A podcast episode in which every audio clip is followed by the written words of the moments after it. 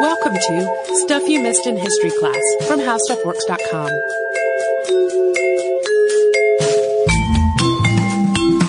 Hello and welcome to the podcast. I'm Holly Fry. And I'm Tracy V. Wilson. And uh, we're going to have a little bit of a Black Widow story for today's topic. And I, I feel like this topic was actually suggested by a listener, but I feel super guilty because I cannot for the life of me find an email or other communication about it to I- verify that. I also looked, and I can't either, which means it was probably on Facebook or Twitter, which is impossible to find really old stuff on. So, uh, if you were the person that suggested this, thank you, and I apologize for not retaining who you're who you were. Uh, but if you weren't a person that suggested this, then this may be a fun ride for you. Uh, we're going to talk today about Mary Ann Cotton, and she is often referred to as a Victorian serial killer, sometimes the first female serial killer. Some headlines will even list her as the first serial killer. Uh, we don't really have her as a household name though, which is kind of an interesting factor, although that's likely to change in the not too distant future, and we'll talk about that more at the end. Uh, her story is really fascinating, and it's one of those things where, as is often the case with criminals, you're gonna start to see some patterns emerge in the behavior, uh, and we will discuss all of that. So, we're just gonna dive right into it, because this one's a little bit long. In October 1832, she was born Mary Ann Robson in Low Moorsley, which is a mining town in County Durham in the north of England. Her parents were Michael and Margaret Robson. Michael worked in the coal mines, and the Robsons had two other children. Margaret, who died when she was quite young, and Robert, who was two years younger than Mary Ann. And when Mary Ann was eight, the family moved to the village of Murton in County Durham for another mining job. Michael Robson, the father, was unfortunately killed on the job in 1842, so the children were still very young at this point. Mary Ann would not have yet turned 10. And Michael's body is said to have been delivered to the family's home in a coal sack stamped with property of South Hetton Coal Company. In 1844, a Methodist Sunday school opened in the village, and Mary Ann taught there. In 1846, she became a nursemaid for the family of Edward Potter, the manager of the colliery where her father had died. Later on in life, Mary Ann became something of a social climber, and there's some speculation that her time working for the Potter family, exposed to a more upscale life than her own family had been, gave her aspirations to a greater life.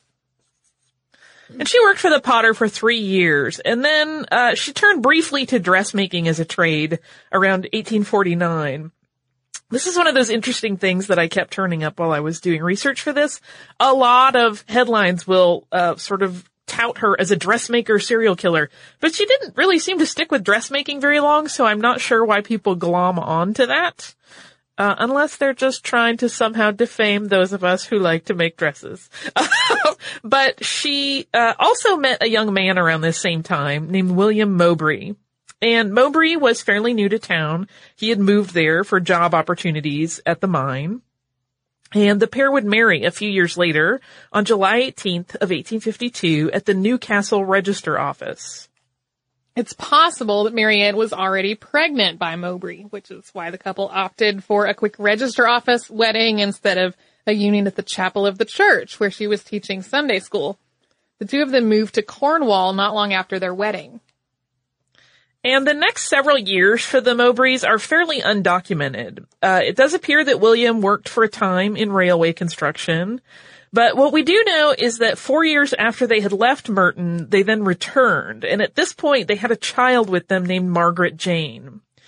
And this is where already the facts start to get a little funky and murky, uh, because Mary Ann allegedly told people there in Murton that in fact, they had had three other children in this brief four year period that they were gone, but that all of those children had died. And so some people like to, uh, sort of list those children as the first victims, but we don't actually have any, uh, substantiation that those children even existed. Uh, but again, they do sometimes get lumped in when you see like the final body count. Sometimes there's an extra three in there that maybe didn't even exist as real people. Once they settled back in Murton, William Mowbray started working at the company's store for the colliery, but he didn't keep that job for very long. In 1858, he followed a job as a stoker to South Hetton. Not long after that, the two of them had a daughter. She was born on September 26, 1858. Yeah, and that daughter, Isabella, uh, lived longer than any of the other children that Mary Ann was involved with. Uh, in June of 1860, their daughter Margaret Jane, who had been with them when they moved uh, back to Murton, died. Her precise age at this time is unclear, although she is believed to have been younger than three. And her cause of death was listed as scarlet fever and exhaustion. In October 1861, the couple had another daughter, who they also named Margaret Jane. The family moved around the same time to Hendon in Sunderland, where William worked first as a shopkeeper, then as a fireman, and eventually as a stoker on a steamer. Yeah, it often always comes back to working somehow in a coal mine or other uh, enterprise at a colliery. But the couple had a son named John Robert in July of 1863, although he died several months after his first birthday in September 1864, and his cause of death was listed as diarrhea. William died in January 1865, and his death certificate lists both diarrhea and typhus fever as his causes of death. At this point, the couple had been married for 12 years. There have been stories over the years that the doctor who signed William's death certificate observed Mary Ann singing and dancing through the window, although those stories have never been substantiated with another witness or anything like that. There are also other descriptions of Mary Ann being distraught over the loss of her husband. Yeah, and I, I wanted to point out these two varying accounts of her behavior uh, after the series of deaths, and particularly that of her husband, because there is some sorting out that always has to be done when you're talking about sort of a uh, famed or at least notorious killer. Uh, where, you know, stories that corroborate, and I'm making the air quotes there, corroborate their status kind of as monsters come out that may or may not have ever been real. Uh, but what we do know is that William's life insurance paid out the sum of 35 pounds to Mary Marianne, and she used some of that money to relocate with her two remaining daughters, uh, Isabella and Mary Jane, to Seaham Harbor.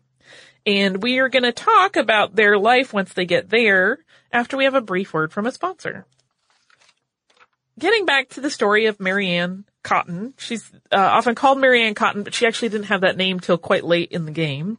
Uh, so Mary Ann began seeing a man named Joseph Nattrass almost immediately after arriving in Seaham Harbor. And there's been some speculation by various biographers through the years that she may have actually begun an affair with Nattrass uh, while she was still married to William, but we don't have any evidence one way or another. That's another one of those cases where it, it kind of supports this idea of her as an evil woman, but we just don't know. Uh, but regardless of when their affair began, Nattrass was already married, and he actually had been since 1860, although it is unclear whether Aunt whether Mary Ann knew about his wife or not. Just as Mary Ann's family was in this perpetual state of mourning before arriving in Seaham Harbor, life continued on this way. The second Margaret Jane died on April 30th, 1865, and her death was attributed to typhus fever. At this point, Mary Ann's mother, who had remarried to a man named George Stott, was living in New Seaham not far away, and she decided that uh, the remaining daughter, Isabella, should actually come and live with her.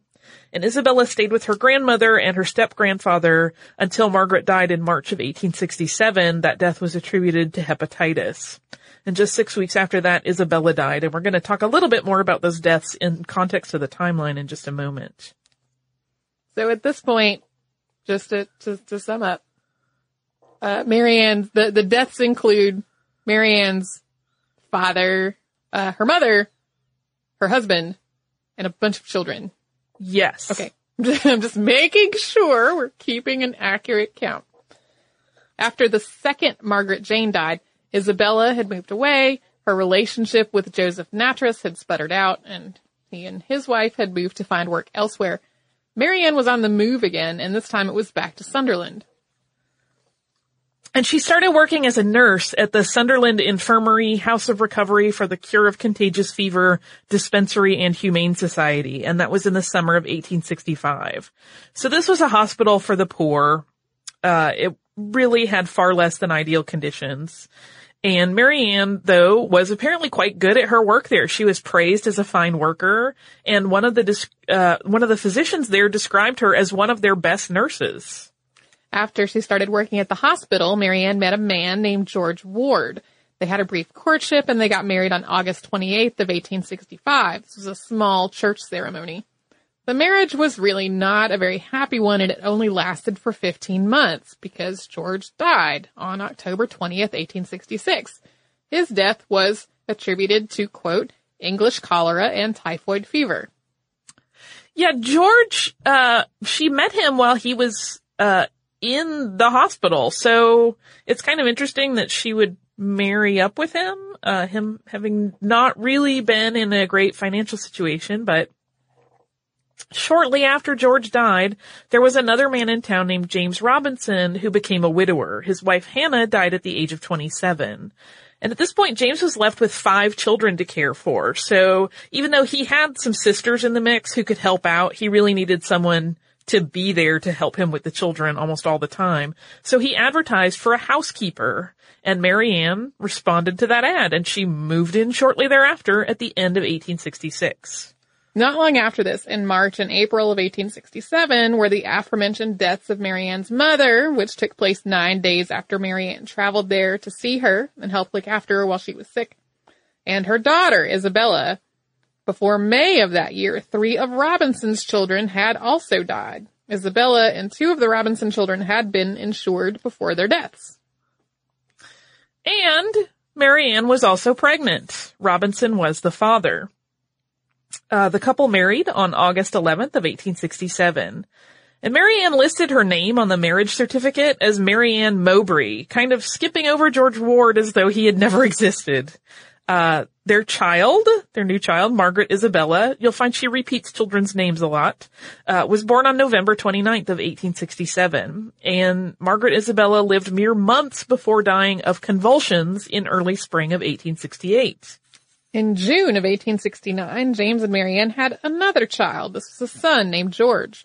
Later that year, it would become apparent to James that Mary Ann had been stealing from him by taking money she was supposed to deposit into their building society account, then falsifying entries about it in the ledger to make it look like she had made those deposits as instructed.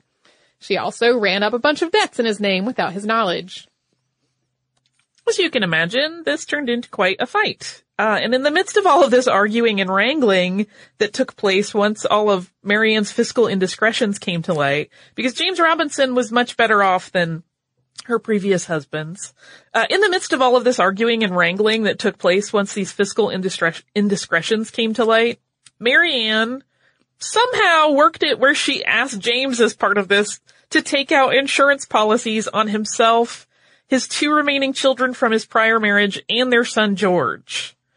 And James refused, and Mary Ann, in a, an angry fit, left with young George. She moved out, according to some accounts, but she'll say later that it wasn't quite that way. Uh, James decided to sell their house, so he boarded it up, he moved in with one of his sisters, uh, and then eventually he moved into a new home of his own. At the end of the year, Mary Ann returned to town and left the infant George with a friend while she went on an errand, but she never came back for the child.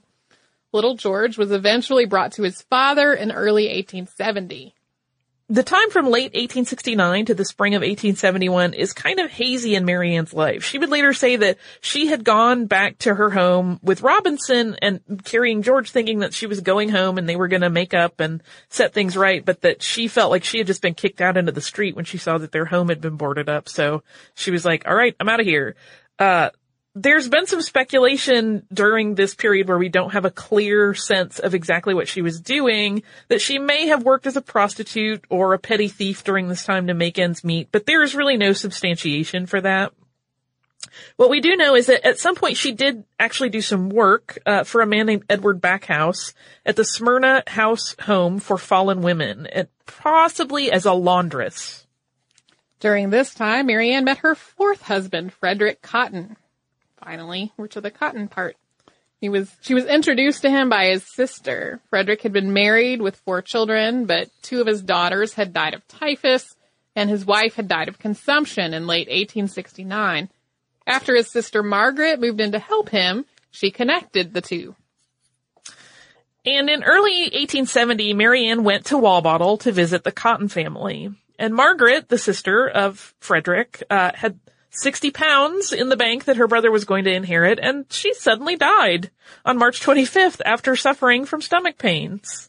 Her cause of death was actually reported as pleuropneumonia. And true to a pattern that's developing, Mary Ann was pregnant uh, sometime around this time with Frederick's child. She left Walbottle briefly and worked as a housekeeper for a German doctor named Hefferman. During the short time that Mary Ann kept house for him, several of his items went missing, but another employee was blamed for it and fired. Mary Ann wound up quitting and was back in Walbottle by the summer of 1870. Yeah, so that was really a very short period, like a, a six weeks ish, maybe month. Uh, I don't have a clear sense of the actual times, uh, but it's sometime very briefly because we know that in late March she was there and then she was back by the beginning of summer. Mary Ann did get married to Frederick Cotton on September 17th of 1870, and shortly thereafter she insured Cotton's two sons. In April of 1871, Mary Ann moved to West Auckland with Frederick Cotton, his two surviving sons, and their new baby, Robert Robson. Mary Ann immediately made a very rash and cruel move.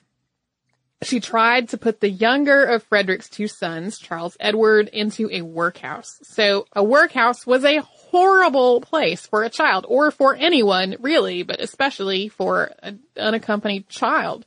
The children who ended up there were normally born into circumstances where there was just no other choice. But the Cottons were not destitute at all. Mary Ann just wanted to put the child somewhere she wouldn't have to care for him. Workhouse administrators were not willing to take a child who appeared to have a, a, perfectly acceptable home, although they had no idea that the woman of this house was far more dangerous than almost any fate that a child would face at the workhouse, even though that was a really terrible place to be. Once the family had moved to West Auckland, Frederick started to work at the colliery there, and coincidentally, Mary Ann's old paramour, Joseph Nattrass, was also working at that colliery. Joseph's wife had passed away and he had no children, so it's likely that Mary Ann arranged the move so that she could hook up with him again. Frederick Cotton was not around for long after the family settled in West Auckland. He died on September 2nd of 1871 of typhoid and hepatitis. Nattrass moved in with the remaining Cottons three months later. So after all this trouble Mary Ann had gone to in order to orchestrate a reunion with Nattrass, you might think she'd savor her new fortune, but she started working as a nurse for a well-to-do ba- uh, bachelor. Mr. Quick Manning, who was recovering from smallpox, had no children, and he worked as an excise officer for a brewery. So in short, he was a step up from what Nattrass could offer Mary Ann. Over the course of several weeks from March 10th to April 1st of 1872, Mary Ann worked to remove the burdens of Nattrass and the ma- remaining cotton children from her life. The eldest son died first with his cause of death listed as gastric fever. Baby Robert was the next victim, on record as passing from convulsions from teething. And finally, Nattrass died of typhoid fever on April 1st. This left Charles Edward Cotton as the only member of the family. Mary Ann tried to pawn him off on an uncle, but that didn't work out. She moved with Charles Edward to a smaller home, although she still had enough space to take in lodgers, something that she had done many times through the years to make, to make extra money. By summer of 1872, so this was just a couple of months after Nattrass died, Mary Ann was once again pregnant, possibly with Quick Manning's child. Believing that she was soon going to be married to Quick Manning, she asked her lodger, William Lowry, to move out. She said that her soon-to-be husband was not okay with her renting rooms to men. But she did, however, continue to offer her nursing services for hire. On July 6th, Mary Ann was visited by a man named Thomas Riley who lived nearby. He wanted to ask about nursing services for another smallpox patient. And the conversation with the two of them turned out to be pivotal because Riley was immediately suspicious of her. She was pretty open about how burdened she felt in having to take care of Cotton's son, Charles Edward. Mary Ann even asked Riley, who worked as the assistant overseer of poor relief for the town, if he would write an order to send the child to the workhouse. And Riley said he would do so, but only if Mary Ann was going to go with Charles Edward, and she was insistent that she was never going to do such a thing. She was not going to a place like that. And this conversation, uh, then turned to the rumors that Mary Ann was likely to soon be married to Quick Manning. And Mary Ann said yes, that was indeed likely, except for the fact that this child that she was burdened with was frankly an obstacle. So then, as was later recounted in court testimony, Mary Ann told Thomas Riley, quote, perhaps it won't matter, as I won't be troubled long. He'll go like all the rest of the Cotton family. She actually said this in front of the child, and Riley sort of trying to smooth things over by mentioning how hale and hearty this child appeared. Less than a week later, Thomas Riley was walking by Mary Ann's house when Mary Ann appeared at the doorway and she told him that Charles Edward was dead and she wanted him to come in and view the body. Riley went immediately to the police to report his suspicions that Mary Ann had killed the child. So Mary Ann did not know that Riley thought she was a murderer, at least at first. He, I think, was more surreptitious than she was. The first clue came in the form of there not being a death certificate. The doctor who had been seeing Charles Edward, who was Dr. Kilburn, uh, wouldn't make one out right away, and they didn't explicitly tell Mary Ann so, but this was because a coroner's inquiry had been requested. No death certificate meant that she couldn't make a claim on the life insurance policy. So, this coroner's inquiry was formed and Dr. Kilburn got permission to perform a post-mortem examination of Charles Edward's body. Mary Ann was at this point informed of the situation and Kilburn examined the child's corpse there on a table in Mrs. Cotton's house. But Kilburn was sort of pressed for time. This jury, uh, this coroner's inquiry jury was convening like in a pub nearby and they were basically waiting on him to make his assessment and then report back. And uh, so when he reported his findings to the coroner's jury, he wasn't super confident. He had just felt like he had to rush through everything. And he thought it was possible that the child might have died of gastroenteritis, but he really wasn't certain. And so the jury, uh, after deliberating briefly, just deemed the death to have happened by natural causes. Because his actions had caused her so much trouble, Mary Ann wrote to Thomas Riley and insisted that he pay for the child's funeral expenses, which Riley did. So things may have appeared to be settling at this point, but Riley still really strongly felt that wrongdoing had led to this child's demise, and he continued to use his connections in local government to try to get the case looked at more closely. Basically, anyone's ear he could bend, he would, and he was very quick to say, I think this woman is a murderer. Because of the coroner's inquiry, this whole episode had also been reported in the papers. So Mary Ann's fortunes started to really fall apart. Her potential engagement to Quick Manning evaporated. He wanted nothing to do with her. This also meant that Mary Ann basically became a pariah. She couldn't get nursing jobs. She had no income. She sold all her furniture to try to bring in some money. Then she came down with a sore throat and was sick in bed. But when she asked a neighbor to call for a doctor, the two that were summoned uh, one of which was Dr. Kilburn, refused to come to her. In mid-July, so this had all happened in the early part of July, and then in mid-July, I believe it was the 17th, Dr. Kilburn began a series of tests on the stomach contents of Charles Edward, which he had collected during his postmortem. Using a Reinsch test designed to detect the presence of heavy, heavy metals in biological material, Kilburn determined that the child had indeed been murdered by poisoning, and Mary Marianne was arrested the following day, July 18th of 1872. Charles Edwards' body was exhumed on July 26th, and additional samples from the body were taken by Dr. Kilburn and sent to Thomas Scattergood at Leeds School of Medicine for forensic analysis. And while Mary Ann was in jail, uh, but before her trial, she actually gave birth to another child. This is the one that was believed to have been Quick Manning's, and she uh, she named this child a little girl who was born on January 10th of 1873, Margaret Edith Quick Manning Cotton. Mary Ann Cotton's trial lasted only three days, from March 5th to March 7th, 1873, which is kind of mind blowing since murder trials today often go on for weeks. This has, uh, she had been charged in the murders of Charles Edward Cotton, Joseph Nattrass, Frederick Cotton, and Robert Robson Cotton, although she uh, was only tried for Charles Edwards' murder. Yeah, it seems like, though I was not able to confirm this, that basically if she had been found innocent of this first murder charge, they kind of had the other charges waiting in the wings. So they would be like, then we're to try you on this one and then on this one. One of the witnesses during this trial was a woman named Jane Headley, and she was a friend of Mary Ann's. It was interesting because she hadn't known her all that long, but she kind of described her as a very close friend. So this is one of those moments where it's kind of important to point out that Mary Ann really, uh, you know, she had a charm about her. She could make people feel very close to her, like they were confident. She certainly had no problem attracting men.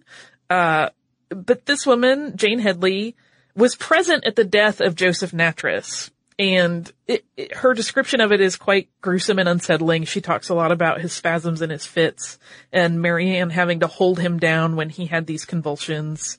And Headley also testified that Mary Ann did indeed keep arsenic in a pot on the top shelf of her pantry.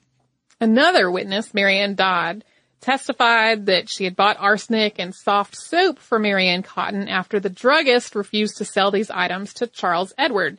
There was an 1851 Arsenic Regulation Act that had made it illegal to sell arsenic to children.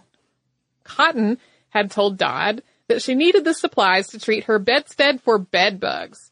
So Dodds helped Cotton use about half the arsenic to treat the bed, and then the other half was put into a pint jug. And then, uh, for additional testimony, relatives of some of the deceased uh, were called to confirm that yes, in fact, Mary Ann did care for sick family members which sounds initially kind of nice, but then that followed up with, and she also had not allowed anyone else to do so. She was okay with people being there, but basically she wanted to do all the nursing. While Dr. Kilburn gave testimony, it was really Scattergood who was the star in terms of forensic evidence. Scattergood testified that best, based on his tests, he believed Charles Edward had been given multiple doses of arsenic over the course of several days. Scattergood had also found evidence of lethal doses of arsenic in the exhumed remains of Joseph Nattrass, Frederick Cotton, and the baby Robert. The defense for Mary Ann was based largely on this kind of wacky idea that Charles Edwards poisoning had been accidental. And this was suggested that it either happened through ingesting residue of this bedbug treatment or uh, that he had inhaled or otherwise ingested wallpaper debris that had flaked off and been circulating in the air because arsenic was used in some colors, which we'll talk about in a bit. Uh, and the rest of the defense was really built around how preposterous an idea it was that a nurse and a mother could kill the very people she was caring for. Today we call this the no true Scotsman fallacy. no true nurse and mother would do this. So after less than an hour of deliberation, the verdict was handed down. Mary Ann Cotton was found guilty of poisoning her stepson. So from the day that the verdict was handed down to the day of her execution, Mary Ann wrote a number of letters to friends and family, asking them to petition on her behalf. She also contacted her still husband, James Robinson. Remember, they had never divorced, so she had actually been marrying other men while she was already married. And she asked James Robinson to bring the three children that he had to visit her, which seems sort of creepy uh, and preposterous. She also arranged for her new baby to be adopted by a couple who had been her neighbors in West Auckland. Apparently, a lot of people offered to adopt this child that had been born there in the prison. Mary Marianne was put to death by hanging on March 24th, 1873 in Durham Prison. 50 people attended the execution in the prison, and a crowd of about 200 gathered outside. She maintained her claim of innocence to the very end, and as she left her cell and headed to her death, she allegedly said, Heaven is my home. So at this point, I mean, we're talking about a couple dozen probable murders or close to that. And so it, it kind of makes people wonder, and it comes up a lot in biographies, if she was such a prolific killer, why is she not a household name akin to Jack the Ripper or other famous killers throughout the years? And Deborah Blum, who is the author of the Poisoner's Handbook, uh, Murder and the Birth of Forensic Medicine in Jazz Age New York, wrote an interesting piece on this, and she put forth the idea that one of the reasons that Mary Ann Cotton hasn't become a household name in these years since her uh, arrest and and execution is that she was associated with arsenic. This was a time when arsenic was basically the superstar of poisoning. It's estimated that between 1835 and 1880, 40% of all poisoning homicides in Europe were the result of arsenic. Part of the reason that arsenic was so common as a poison was that it was so common, period. It was in all kinds of completely normal things. We've already talked about how it was used to treat bed bugs. It was also used in wallpaper, in tonics, in rat poison, in fabric dye. Uh, many of our listeners have seen and shared with us articles about that lovely shade of green that was super popular through the 1800s that was also incredibly poisonous because it contained arsenic. Another thing is that when 822 survivors of arsenic poisoning were interviewed by forensic chemist uh, Rudolf Witthaus in the late 19th century as part of his research, 15 of them, so 15 out of 822, reported having tasted the metallic tinge of arsenic in the food or beverage that they had consumed that was tainted. This means that less than 2% of the people who survived arsenic poisoning noticed anything amiss, which uh, gives you some idea as to why arsenic was quite popular to use to poison people. Yeah, it was so easy to just slip into a food, especially if it was, you know, something like an oatmeal or a soup or drop into a drink. And to add to the appeal of arsenic from a killer's perspective, the symptoms that came with it were often easily explained away as other common ailments such as rheumatism and flu, and so they often went undiagnosed as a poisoning. I mean, we've mentioned throughout all of these deaths, sort of what a lot of them were listed as, and they're sort of common and odd things. And there are actually people who will argue that Mary Ann was not the serial killer she's been made out to be. Challengers to the idea that she deliberately murdered all these people point out that while she did collect insurance on many of the deaths, none of them were considered suspicious until her stepson died. While multiple exhumed bodies of her believed victims have tested positive for arsenic, just as Cotton's stepson did, if Mary Ann were tried in the modern world, the judgment may have gone very differently, largely due to a lack of forensic evidence. And it, it's, uh, interesting to think about how popular arsenic was and how it then fell out of favor completely as a poison. Uh, and for that you can thank the British chemist James Marsh largely. Uh, the Marsh test for arsenic was developed in the 1830s, although at that point it was not considered like a foolproof test. And it was developed and improved over the years until it could eventually detect even the tiniest trace of arsenic. So as Mary Ann was carrying out all these crimes, this test and others like it, which would immediately detect the, present, the presence of arsenic, were pretty new.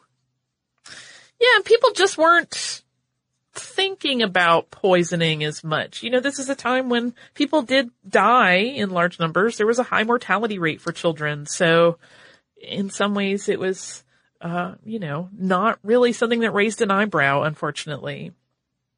Uh, one thing that we should note here too, though, are the people in Mary Ann's life who are listed as having died of typhus. Uh, apparently, that's not normally a thing that would be diagnosed accidentally when arsenic poisoning is in the mix. Typhus leaves a very uh, particular set of uh, evidence on a body after somebody has died. However, the distinction between typhoid and typhus uh, had only been clinically defined in 1847 to 1851 in the work of Sir William Jenner. And prior to that, and even for some time after Jenner kind of established these definitions, some doctors incorrectly use these two terms almost synonymously. Like it could go either way. They would write one or the other on the death, death certificate. That makes me feel better about the times we've accidentally said the wrong one. Uh, we don't actually know why Mary Ann committed her crimes. She professed her innocence right to the very end and she collected life insurance payouts in many of the cases, but these payouts weren't especially large various accounts of her life has speculated as to what may have led her to start and then continue to just eliminate people to her, from her life, but it's all speculative. Yeah, in the end, we really have no idea. I mean, it did seem, if you kind of look at it in terms of the timeline, like she kind of wanted to get rid of things that were in her way from kind of living the life she wanted, but we still don't really know what the scoop is there. In 2013, eight of Mary Ann's letters were sold, and these uh, had been letters that were written to the last lodger that Mary Ann had rented a room to. We mentioned him briefly in the episode, William Lowry. And they focused largely on pretty mundane topics, mostly financial issues and solicitors. They weren't like for, full of juicy details. She made no uh, big admissions during these. She never made any admissions of guilt. Uh, but these letters were then expected after this initial sale to be sold off separately. But as of uh, early last year, so early 2014 in spring, Victoria House of Oxford was working to raise money to keep all of these letters together to buy them from the person who had purchased them and keep them together in the Durham County Records Office. I couldn't find anything later on this topic than May of 2014, which is when they were still working on this fundraising campaign, so I don't know how it turned out. So on the off chance any of our listeners do, write us and let us know. Then just last month, which June 2015, a movie about Mary Ann Cotton was announced. Actress Joanne Froggatt has been cast as Mary Ann, and you may know her better as Lady's Maid Anna from Downton Abbey. I have mixed feelings about this casting. well, this is why I said at the top of the episode that she is going to become a household name soonish, I think, uh, with the movie coming out about her and especially with a star that is much beloved on another show, even though very different. Well, Uh, and I, I, I just, I love Downton Abbey a lot. Uh, it's final season. I'm gonna super watch. I'm very excited about that. But I will admit, and if you're not caught up, don't listen for the next 15 seconds. I am tired of murder plots involving Anna. well, now you're going to get a big one. But I she will be know, so I'm like, oh, why?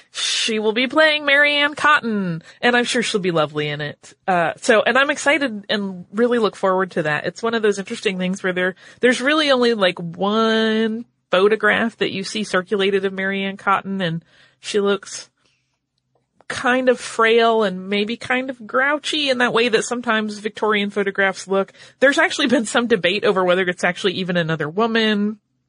And some historians have pointed out, like, again, no, she was actually described at one point by one of her early, uh, employers as beautiful. So this kind of weird picture may or may not even be her. And even if it is, This, it may not be the best image of her. Yeah, this explains why why when I went looking for pictures to go with the episodes that we're recording today, I could find literally only one picture anywhere of her and it was too small to go on our website. Yeah, it's tricky. Sorry that I, I picked one that's going to be hard to source imagery for, but she's a fascinating character in history, and it, it's one of those things where we like to talk about ruthlessness. There's a, a one of the books that I read by uh, David Wilson uh, called Mary Ann Cotton, Britain's first female serial killer. He really talks a lot about kind of how she's been characterized through the years, uh, and uh, some really interesting kind of cultural approaches that we take when we're dealing with discussions of people that we want to label as monsters and how we characterize them and how we describe them. And it's not exactly pertinent to the historical discussion of it, but it is a really interesting read if you're interested. I recommend it. Uh, I also have some listener mail that has absolutely nothing to do with this particular bit of death, although it does have to do with death a little bit. And since this episode ran long, this is kind of a short listener mail. It's from a listener, Jenny, and it actually refers to an episode that Tracy and I did not even work on, but it's an interesting historical tidbit I thought I would share. So she says, so Holly just told me on Twitter that you get notes about old shows all the time, so here it goes. I did tell her that and I'm fine with that, even though we may not always have an answer or insight for what you're asking about. But Jenny says, I just listened to the show your predecessors did on the Halifax explosion. This was back in December of 2011. One fact that I find interesting that wasn't mentioned was that the Halifax coroner already had a very good system in place for mass casualty incidents that he used. He had developed the system a few years earlier because his office dealt with all the bodies they could pull out of the Atlantic after the Titanic sank. So a very old episode, but an interesting tidbit nonetheless. It is a fascinating little tidbit. I did not know that. Uh, and I didn't double check that for verification. I'm just gonna trust you on this one, Jenny. Uh, if you would like to write to us, you can do so at uh, historypodcast at howstuffworks.com. We're also at facebook.com slash missedinhistory, on Twitter at missedinhistory, at pinterest.com slash missedinhistory, at missedinhistory.tumblr.com, and at missedinhistory.spreadshirt.com if you would like to purchase yourself a shirt or mug or tote bag or phone case or other goodies. Uh, if you would like to visit our parent site on the web. That's howstuffworks.com. You can type in the search term serial killer and you'll get so much content. One is how serial killers work. There's a quiz about serial killers. Talk all about it. Uh, if you would like to visit us, that's MissedInHistory.com. We have an archive of every episode that's ever happened. We have show notes for all the episodes that Tracy and I have hosted and occasional other goodies. Uh, so we encourage you to come and visit us at MissedInHistory.com and our parent site, howstuffworks.com. For more on this and thousands of other topics, visit howstuffworks.com.